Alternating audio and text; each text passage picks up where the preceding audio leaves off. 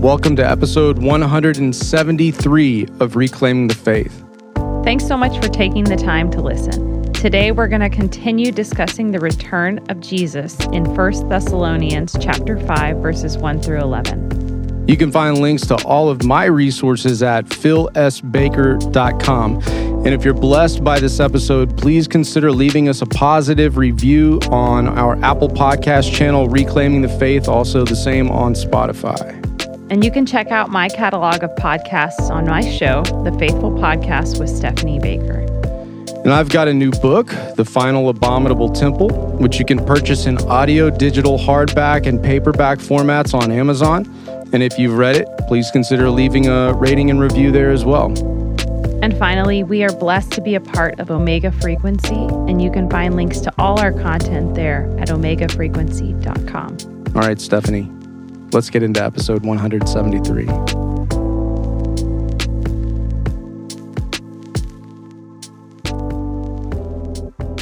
All right, Steph. So, talking about thieves in the night. yes, yes, we are. Yeah. Yeah. That that kind of talk makes me nervous sometimes, you know.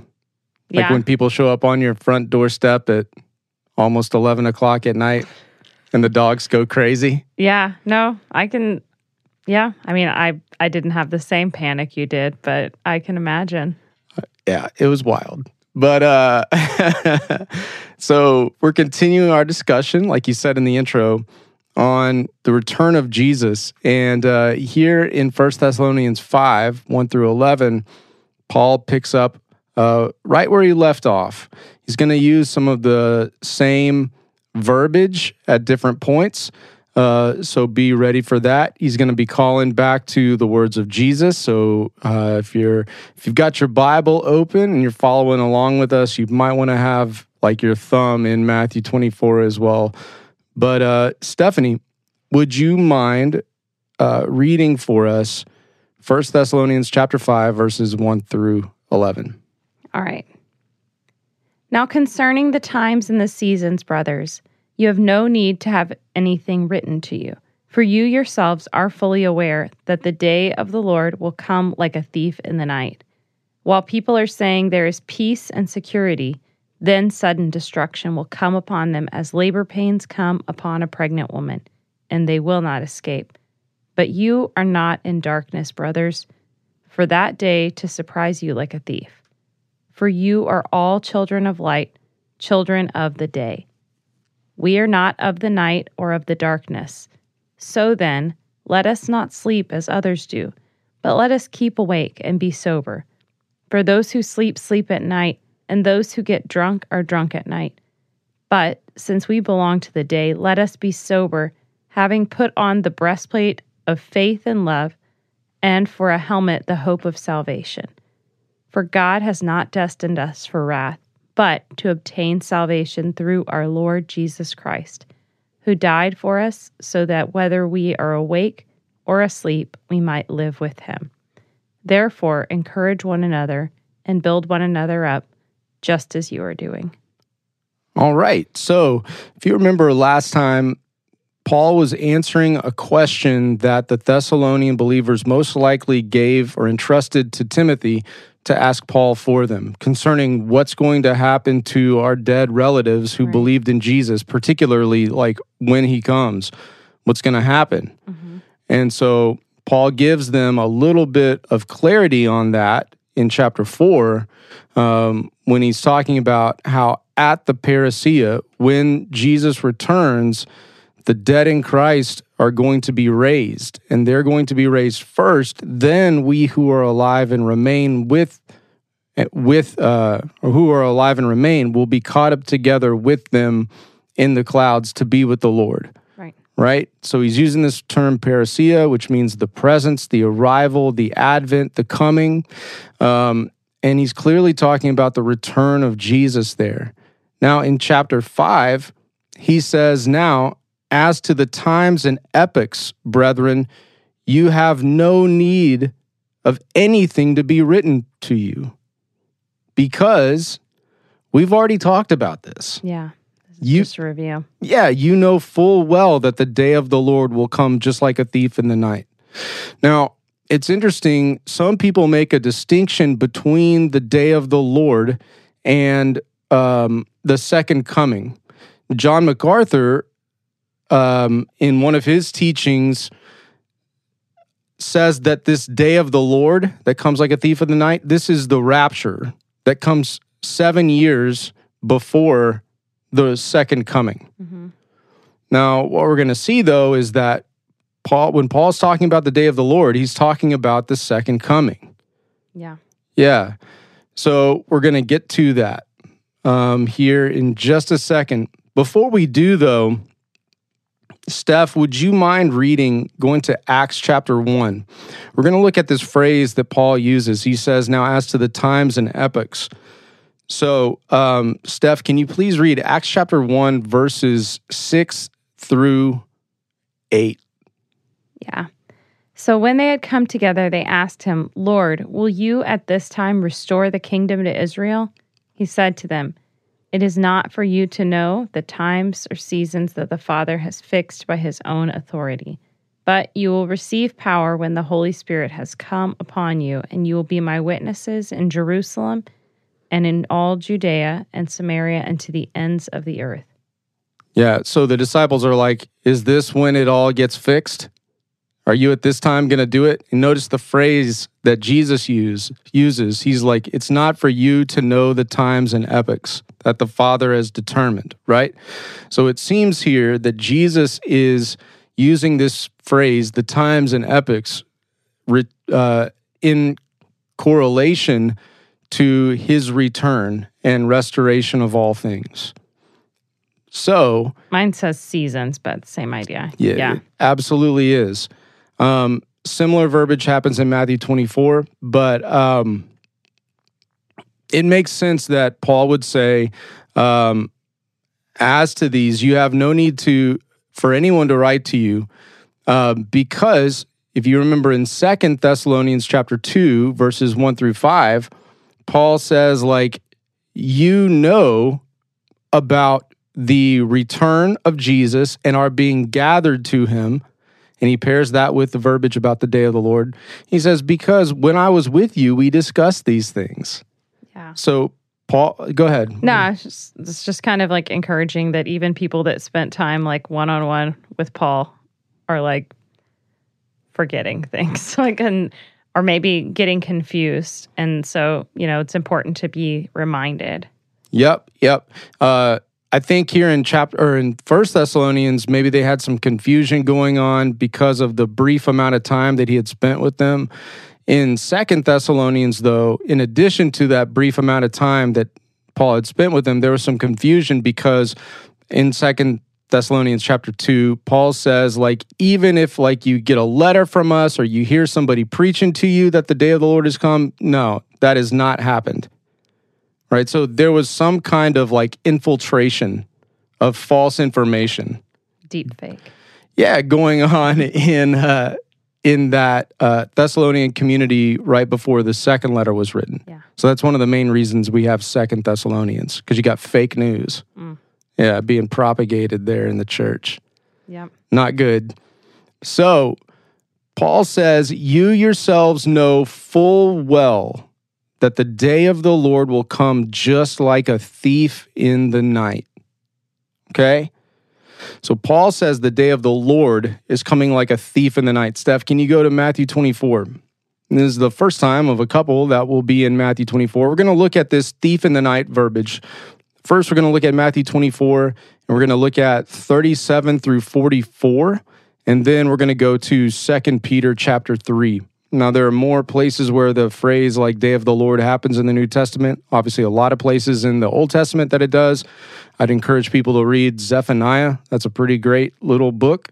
It's all about the day of the Lord. Got some Joel stuff too, and we'll hit Joel. But uh, Stephanie, can you read, like we said, Matthew 24, 37 through 44? Remi- remembering, though, um, in verse 37, when it says the coming of the Son of Man, it's the parousia. And if you remember from earlier in Matthew 24, Jesus said the parousia comes after the tribulation of those days. this horrific tribulation. Okay? Go ahead. For as were the days of Noah, so will be the coming of the Son of Man. For as in those days before the flood, they were eating and drinking, marrying and giving in marriage, until the day when Noah entered the ark. And they were unaware until the flood came and swept them all away. So will be the coming of the Son of Man. Then two men will be in the field, one will be taken and one will be left. Two will be in the grinding, two women will be in the grinding, grinding at the mill. One will be taken and one will be left. Therefore, stay awake, for you do not know on what day the Lord is coming. But you know this, but know this, if the master of the house had known in what part of the night the thief was coming, he would have stayed awake and he would have not let his house be broken into. Therefore, you must also be ready, for the Son of Man is coming at an hour you do not expect. All right. Now, uh, notice how this day, day of the Lord in, in Paul is paired with it comes like a thief in the night. Jesus says the coming of the Son of Man, and he says it a couple times, comes like a thief in the night. The mm-hmm. coming, the coming, the coming. First time he compares it to Noah. Now, who did it come to like a thief in the night in the days of Noah? It certainly wasn't Noah. Noah, everybody else. It was everybody else. Yeah, yeah, Noah was prepared because he saw animals coming. You know, mm-hmm. he was able to like count years, I'm sure, 120 years. Okay, so it should be in this year sometime or very close to it. Um, oh, we completed the ark. The ark is done. So Noah was like, all right, it's it's about that time. And again, yeah. here come the clean animals in uh, groups of seven and the unclean animals in groups of two. You know, so it's it's got to be any time, sometime very soon now, mm-hmm. right? But to everybody else, like a thief in the night. All right. So here's uh Second Peter. Uh, I'll read it, Steph. If you want to follow along, can. Um, this is Second Peter chapter three, verses three through twelve. Now, Peter says, "Know know this first of all, that in the last days, mockers will come with their mocking." Following after their own lusts and saying, Where is the promise of the parousia, his coming? For ever since the fathers fell asleep, all continues just as it was from the beginning of creation. You know, we get that kind of thought. Now, it's been 2,000 years since Jesus ascended. You know, he says it could come anytime. Where's the promise? Hmm. That was happening, you know, just a couple of decades after Jesus ascended in Peter's day. It's still happening now. Peter's got a word for for us when we have those kind of thoughts. Peter continues verse 5 for when they maintain this it escapes their notice that by the word of the God by the word of God the heavens existed long ago and the earth was formed out of water and by water through which the world at that time was destroyed being flooded with water.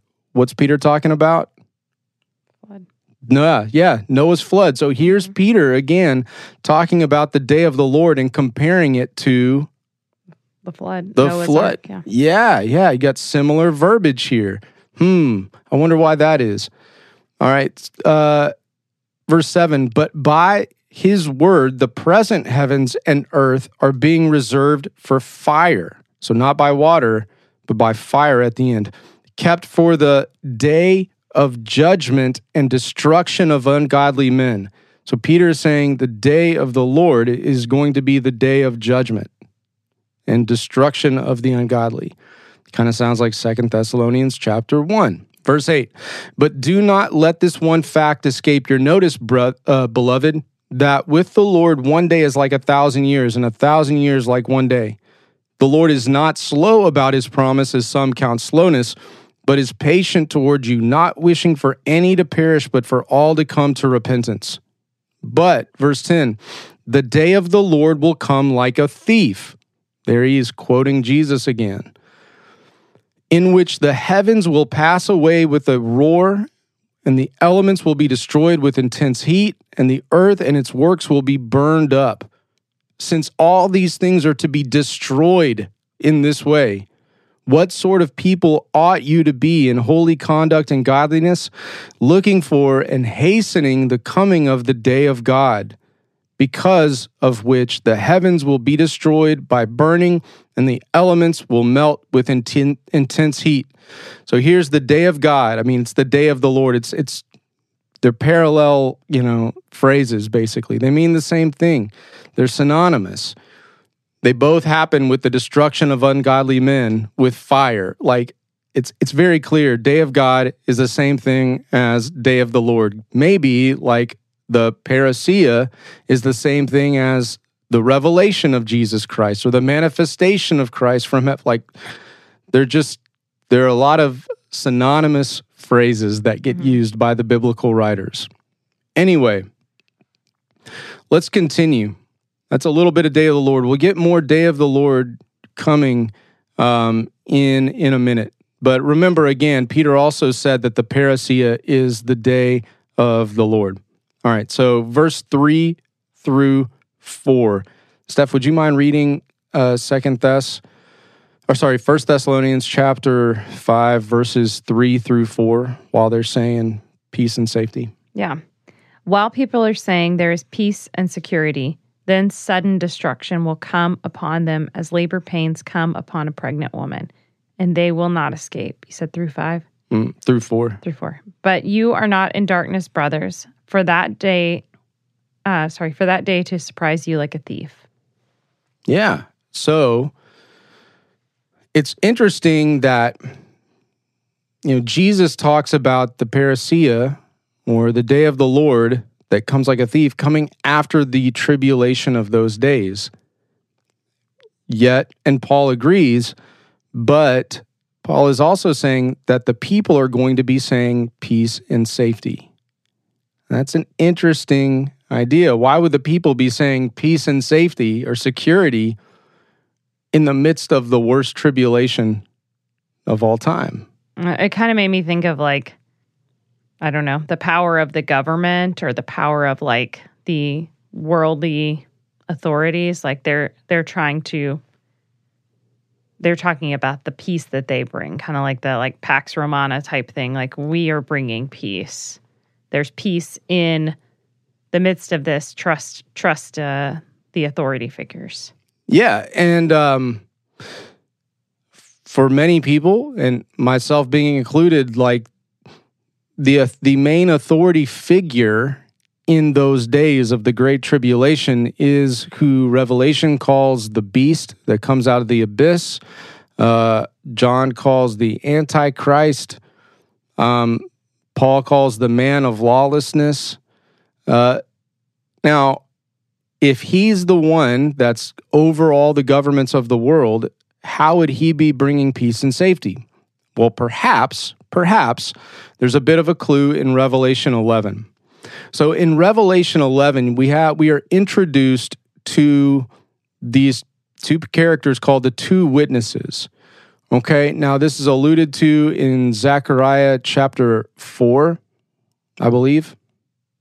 Yeah and um, these two olive trees that stand before the Lord of all the earth. All right. Now, um, most people believe it's either Elijah and Enoch or Elijah and Moses.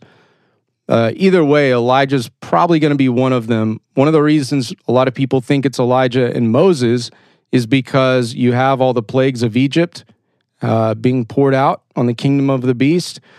And um, also, Elijah and Moses were there at the transfiguration, standing beside the Lord of all the earth. Does This makes sense? Mm-hmm. Yeah. People think, though, it might be Enoch and Elijah because it seems like Enoch did not die. In uh, Genesis chapter 5, we, we read about Enoch being taken. He was mm-hmm. godly in his generation, then he was taken. Yeah. Kind of like a rapture kind of thing. Mm-hmm. Okay. So if Hebrews, I think it's nine, says it's given for everyone to die once and then face the judgment, you got two people that didn't die yet.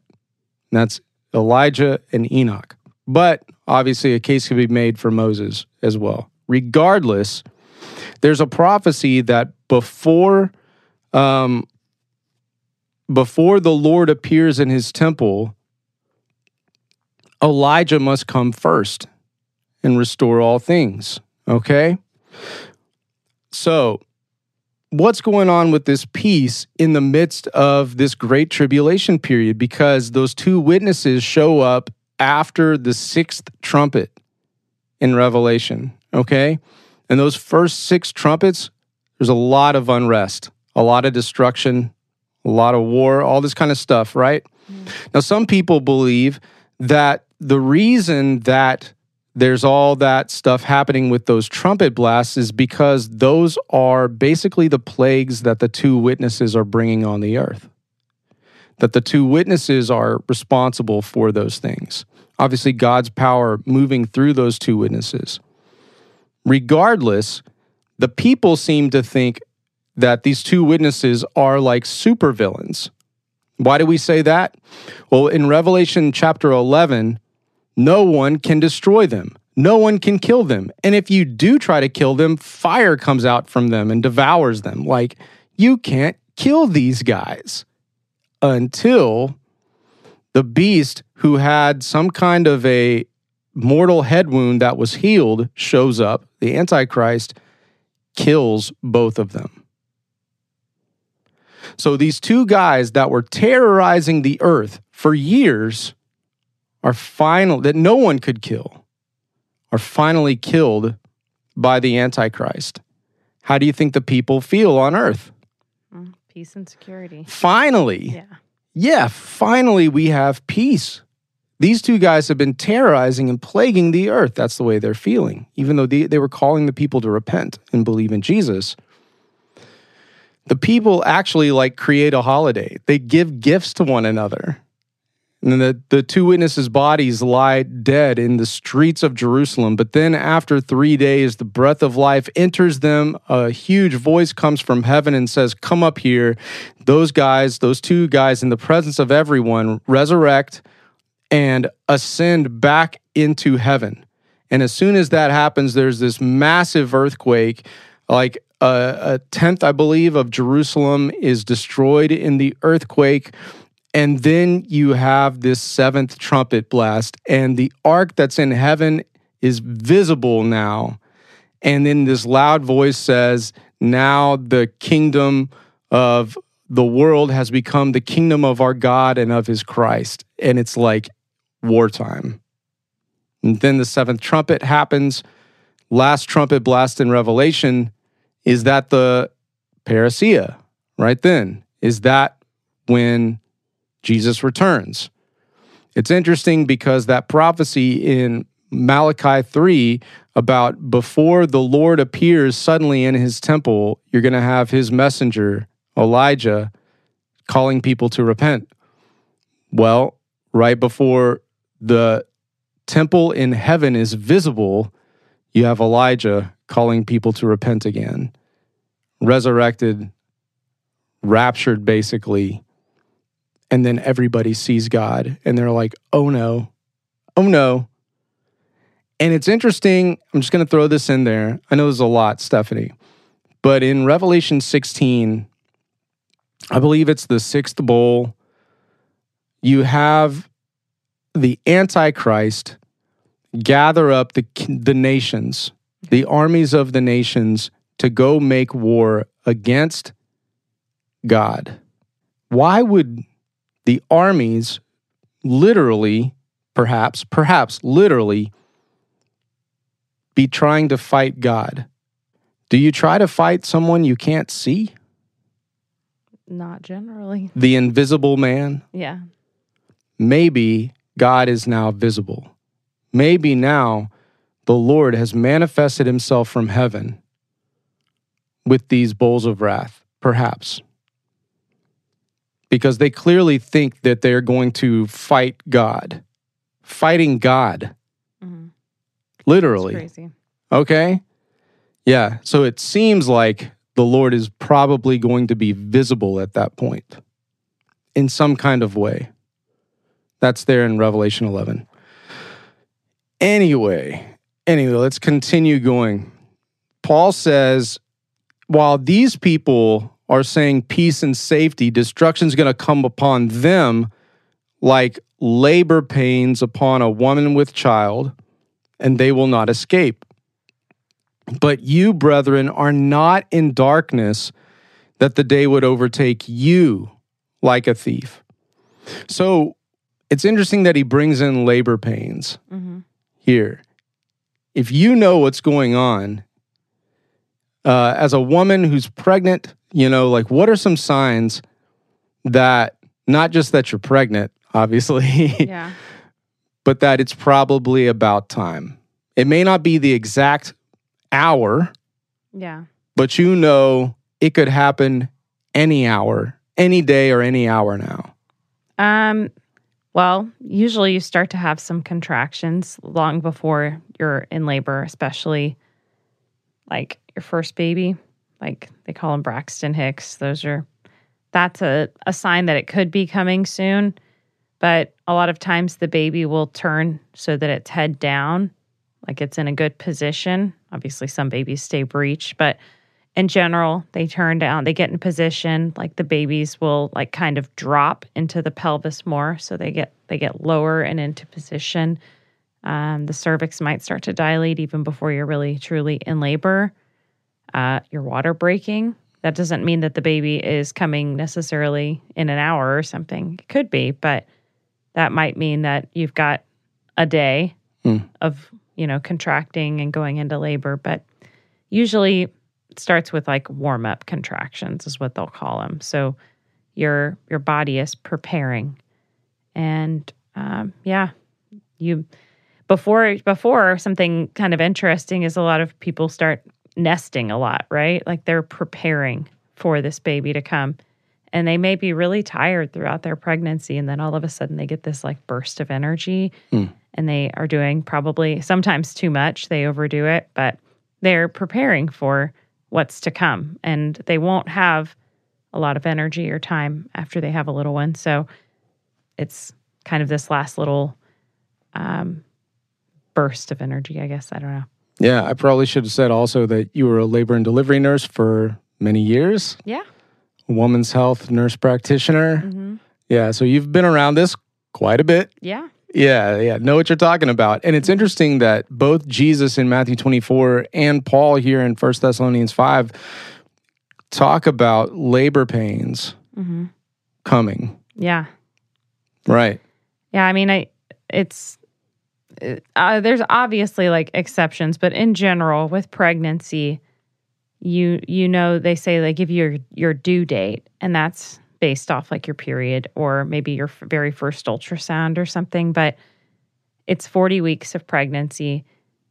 Not not very often do people necessarily deliver on their due date. It's usually maybe two or three weeks before, two weeks after. That's about you know, maybe five, six weeks window. So you have kind of a general idea when this is going to happen. That does not mean that everybody is prepared. I can't tell you how many people have so many like very basic things not done and they are caught off guard by it. Um, but it does, you should be kind of expecting that it could happen. And so you don't wait till the last minute to do those kind of things so that you are prepared um, because yeah, you know that it's going to be somewhere in this range most likely. Yeah, that's good. That's good. Um, so I'm gonna read uh, Acts two. Steph, would you go to Matthew 24 again? I'm gonna have you do 24 or 27 through 33. Okay. But Verses, did you say? you're gonna do Matthew 24, verse 27 through 33. Okay. So this is more like parousia and Day of the Lord stuff. Okay, so here's Acts two. Peter's at uh, Pentecost giving his first sermon. So he says, "Men of Judea and all of you who live in Jerusalem, let it be known to you and give heed to my words. These men are not drunk as you suppose, because they're speaking in tongues. For it's only the third hour of the day; it's nine in the morning. But this is what was spoken of through the prophet Joel." And it shall be in the last days, as Joel 2. It shall be in the last days, God says, that I will pour forth my spirit on all mankind, and your sons and your daughters shall prophesy, and your young men shall see visions, and your old men shall dream dreams. Even on my bondslaves, both men and women, I will in those days pour forth my spirit, and they shall prophesy. And I will grant wonders in the sky above and signs on the earth below blood and fire and vapor and smoke. The sun will be turned into darkness and the moon into blood before the great and glorious day of the Lord shall come. And it shall be that everyone who calls on the name of the Lord will be saved. So, Peter's like, we're in the last days now because God promised in Joel that God would pour forth his spirit on all mankind. See, that just happened. So, just like you can bank on his words there, also, Jesus is coming back soon. And before he comes back, there's going to be a couple other signs, like the sun being uh, turned into darkness and the moon into blood before that great and glorious day of the Lord comes. There's some signs. Peter's like, this is from Joel, y'all.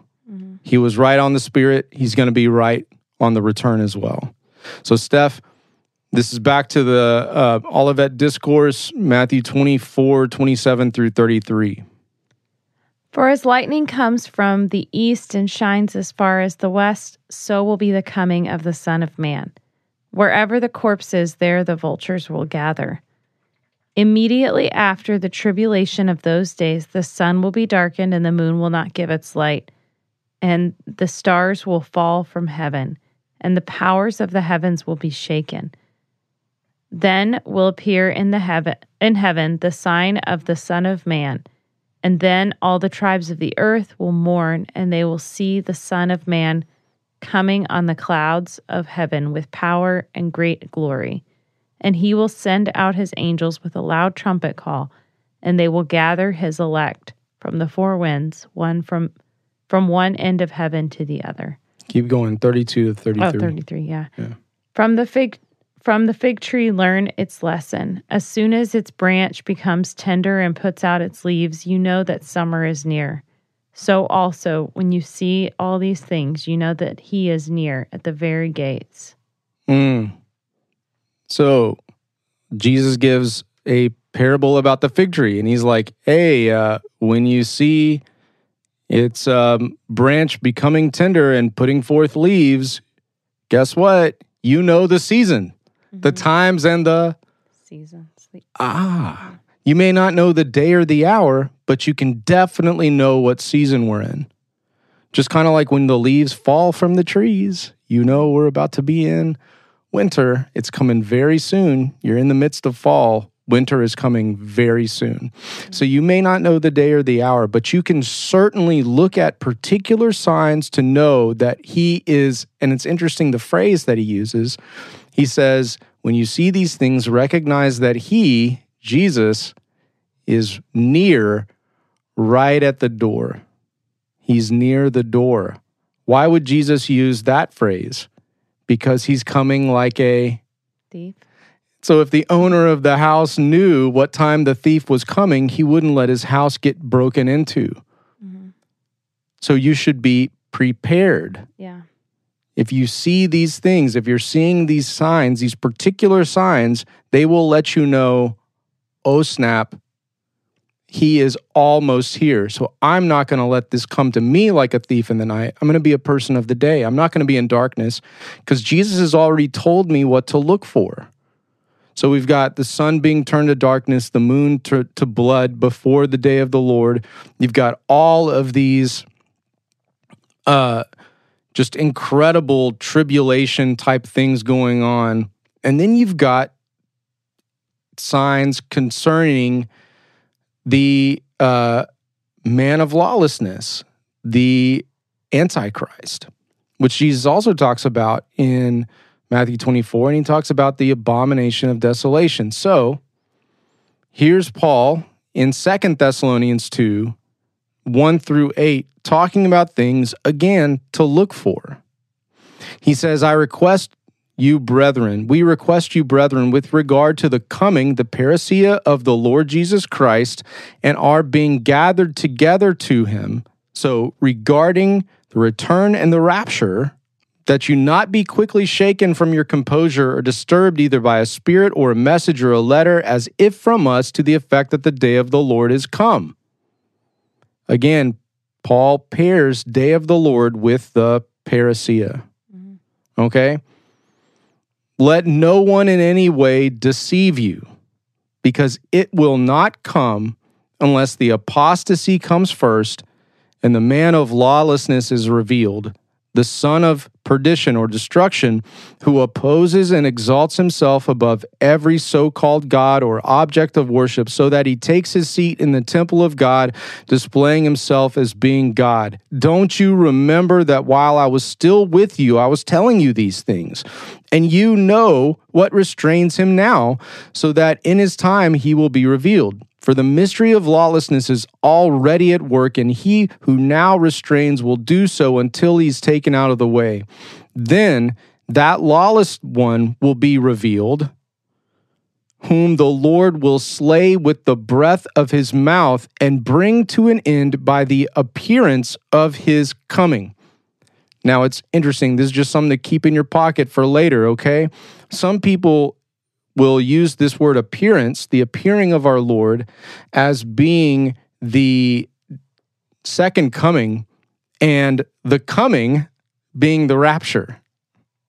The parousia being the rapture, the coming, and the appearing of our God and Savior to be the second coming.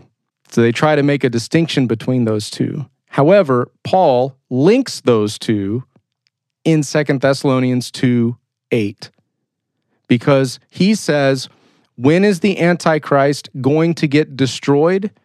He's going to get destroyed when the Lord appears at his coming.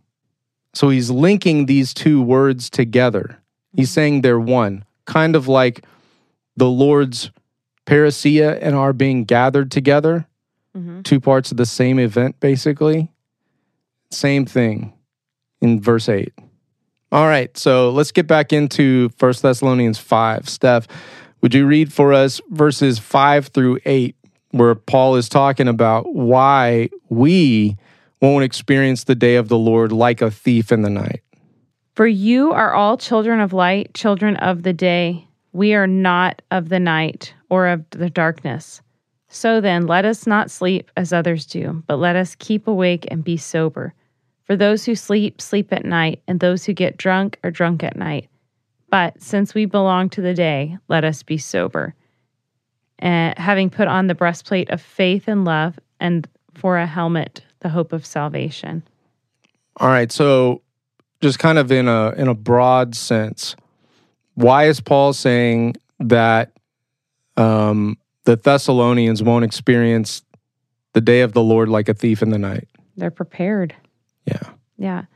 I I mean this is kind of like a over the whole chap or not whole chapter, but the whole passage we're covering sort of thing. But I was just sort of made like a little list of like one side was children of light and the other side being like children of the night and just the contrast because everything is like you're like this don't be like this or you know you won't have this and he's it's it's all about bringing comfort to them and like reassuring them like this is okay but like, you know, one side would be the children of light are aware and prepared.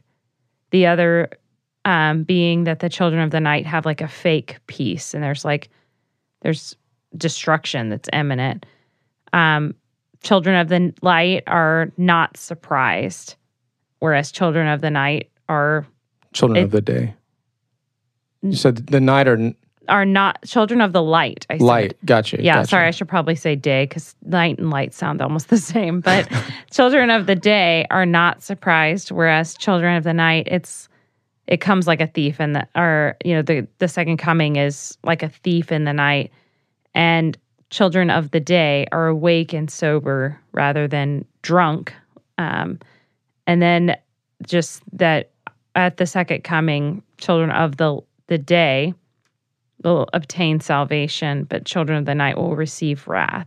So like just it's it just keeps giving the parallels um, and what's happening and what could happen, but he's reassuring them like this hasn't happened yet, and this isn't this isn't you that I'm talking to necessarily. So, Yeah. Now, uh, when he's talking about the day of the Lord, this is the day of the destruction of the ungodly. This is there's so much like war uh, verbiage from the Old Testament concerning the day of the Lord, uh, the great battle uh, of God against His enemies. And uh, in many of those chapters, in many of those places in the Old Testament, you see God like using His people to fight, using His his faithful followers, um, kind of like a Phineas type character that's filled with zeal, um, brings about destruction, and God credits it to him as righteousness. Isn't that interesting? Yeah. So um, there's definitely a connection here and from John 12 about the war scroll. So this is the Essene community that put together different documents, and one of those documents of the Dead Sea Scroll community, you know, uh, was called the War Scroll, and it's the war of the sons of light against the sons of darkness. And there are literal battles that take place between these two sides, and the sons of darkness follow the one called Belial, which is a description of the devil. Hmm. Okay. Now, Paul brings this up again in Second Corinthians chapter 6, and he also calls them sons of light. What fellowship does light have with darkness? And uh, there's no harmony between Christ and Belial. Okay? So these are at enmity against each other. So when Paul is saying, like, you're sons of light and sons of day, and then he starts talking about armor, that's war language. So he's like, now is not the time um, to fight. But when Jesus returns, that's when we're going to for real fight. It seems. If you have like Zechariah 14 in mind, like, and Jude in mind, like, um, when the Lord returns, he comes with all his, the, the armies of heaven to make war on the enemies of God. Okay? So that's something to consider. Another thing to consider, which is kind of interesting, he says, uh, But since we are of the day, let's be sober, having put on the breastplate of faith and love, and as a helmet, the hope of salvation. Now, Paul is referencing Isaiah 59 there. But before we do that, notice he had this triplet of faith, hope, and love. Do you remember where he used that earlier? It's at the be- yeah, it's at the beginning of the letter. yeah, He says how he always thanks God, making mention of the Thessalonians in his prayers, constantly bearing in mind their work of faith, their labor of love, and the steadfastness of hope in the Lord Jesus Christ. So he's like, we got to keep on doing that for one. He's bringing them, it's a callback. It's kind of like how, uh, an intro and a conclusion to a good book. They're going to have some symmetry, maybe, some callbacks. Paul does the same thing here. But he says the breastplate of faith and love, and as a helmet, the hope of salvation. Now, let's go to Isaiah 59 because there's another callback to chapter 1 that Paul has in here. So, Steph, if you go to Isaiah 59 and uh, start in verse 14, and we'll read 14 through 20. Okay? This is obviously going to be Paul talking about just horrific things going on in the earth. Justice is turned back, and righteousness stands far away. For truth has stumbled in the public squares, and uprightness cannot enter. Truth is lacking, and he who departs from evil makes himself a prey. The Lord saw it, and it displeased him that there was no justice. He saw that there was no man, and wondered that there was no one to intercede. Then his own arm brought him salvation, and his righteousness upheld him. He put on righteousness as a breastplate and a helmet of salvation on his head. He put on garments of vengeance for clothing and wrapped himself in zeal as a cloak. According to their deeds, so he will repay wrath to his adversaries, repayment to his enemies. To the coastlands he will render pay- repayment, So they shall fear the name of the Lord from the west, and his glory from the rising of the sun. For he will come like a rushing stream, which the wind of the Lord drives. And a Redeemer will come to Zion, to those in Jacob who turn from transgression, declares the Lord. All right. Now it's interesting that um, Isaiah is saying that before the Lord comes to Zion, before the Lord seems seemingly returns himself, the Lord himself is going to put on uh, armor, basically. Before he does that, he's looking and is like, there's no one who's interceding. There's no justice. What's going on with the Lord's people at this time? They're not doing what they're supposed to. Right. Is that perhaps in correlation to a great apostasy taking place? Clearly, he's using like hyperbolic language when he says, like, there's no one mm-hmm. who intercedes, right? That's not going to be literally no one. Later on in Isaiah chapter 64, you're going to see phrases like, all our righteousness is like filthy rags. Mm-hmm. And there's going to be the phrase right after that, there's no one who calls on your name.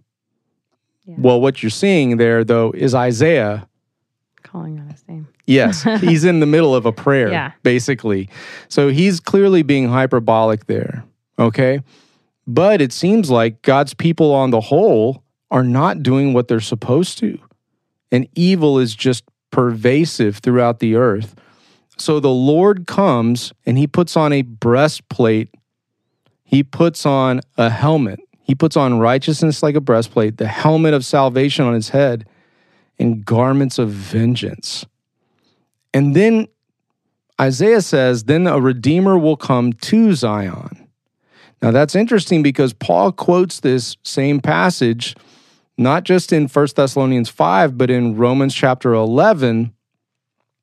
And there he says, The deliver, deliverer will come from Zion, from Zion, and he will remove ungodliness for, from Jacob.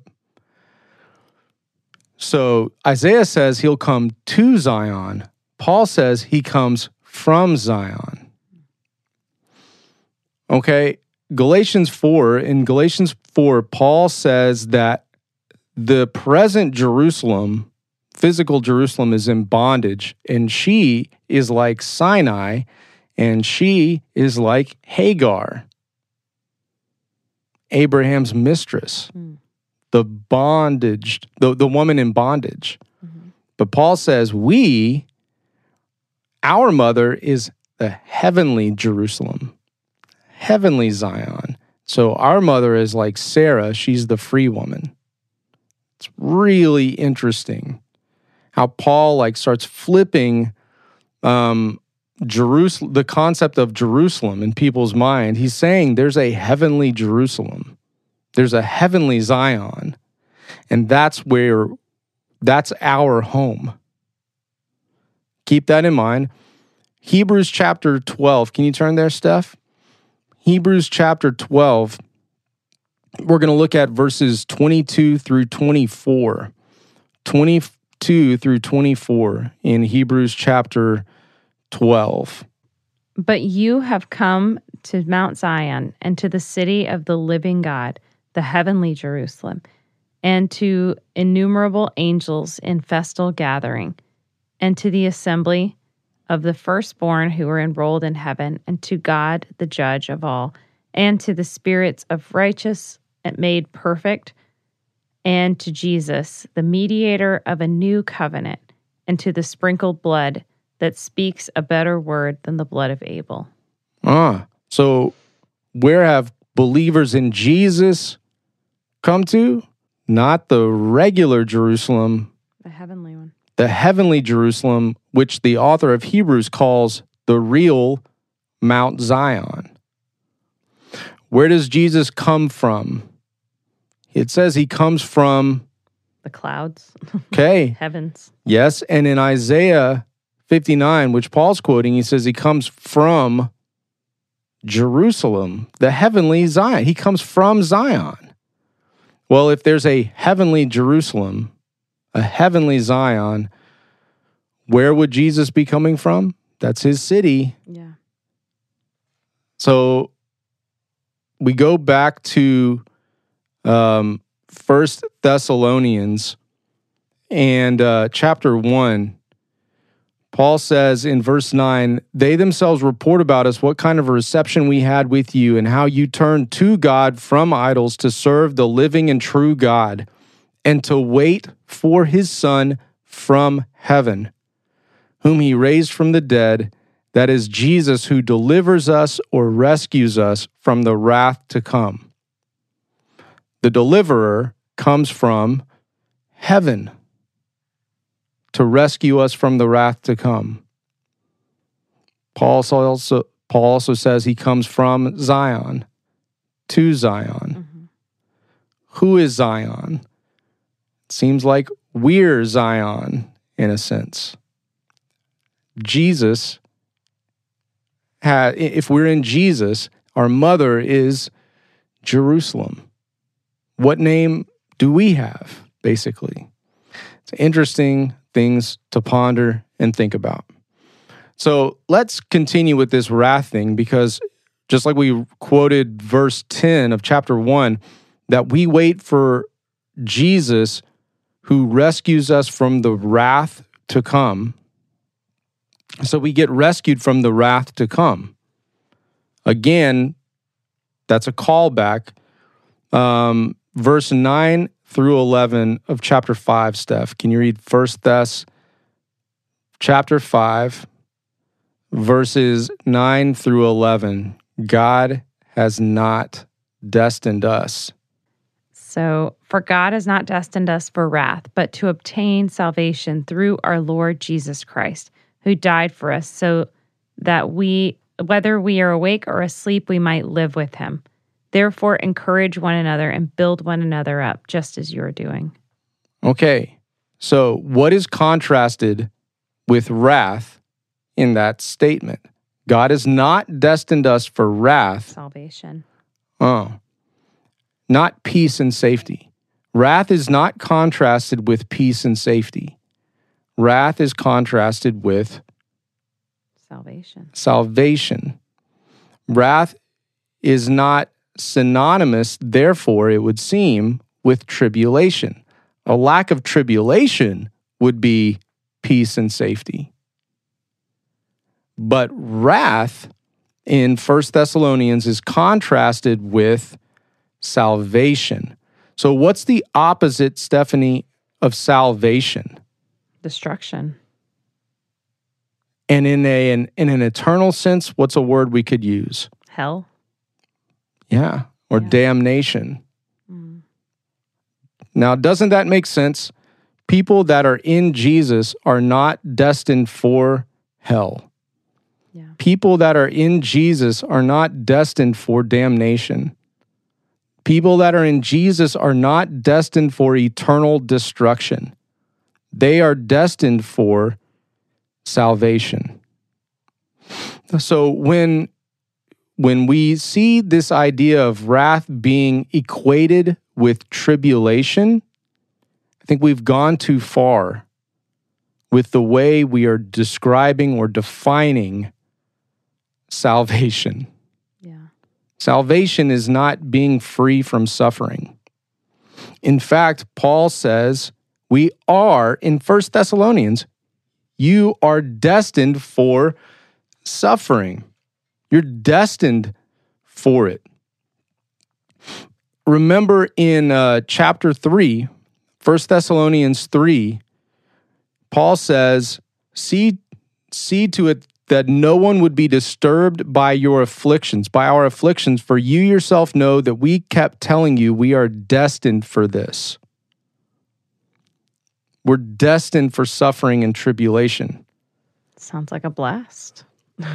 but you're not destined for wrath. Right. It sounds bad because we focus on like what's right now. We sound it sounds bad because we can get so hung up on yeah, we we try to avoid suffering. I mean, I I I can think of a million things that I do in a single day to make my life more comfortable.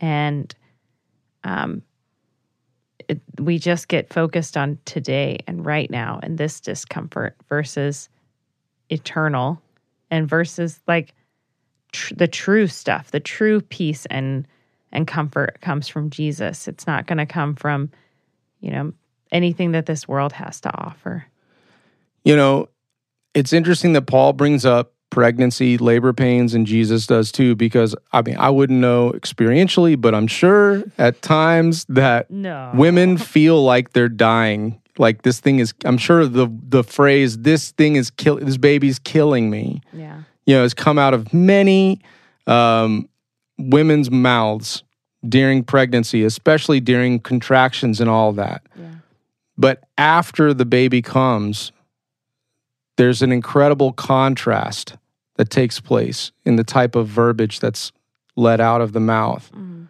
once they see their child. It's it was all worth it, yeah you know, and more like they go back and do it again there's so much joy that Yeah. comes after the labor is done. yeah But if you're going to be pregnant, you are destined for suffering. You're destined for it. But that's not this that's not the end. right There's joy that's coming when the baby is revealed. Yeah you endure that suffering because you know that there's a purpose Right. Right. And there is likewise with our suffering in Christ. So just want to uh, kind of wrap this up here. Wrath is not the destiny of those who oppose Jesus. Steph, would you mind reading uh, John chapter 3, verses 16 through 21? For God so loved the world that he gave his only Son, that whoever believes in him should not perish but have eternal life. For God did not send his Son into the world to condemn the world, but in order that the world might be saved through him. Whoever believes in him is not condemned, but whoever does not believe is condemned already because he has not believed in the name of the only Son of God.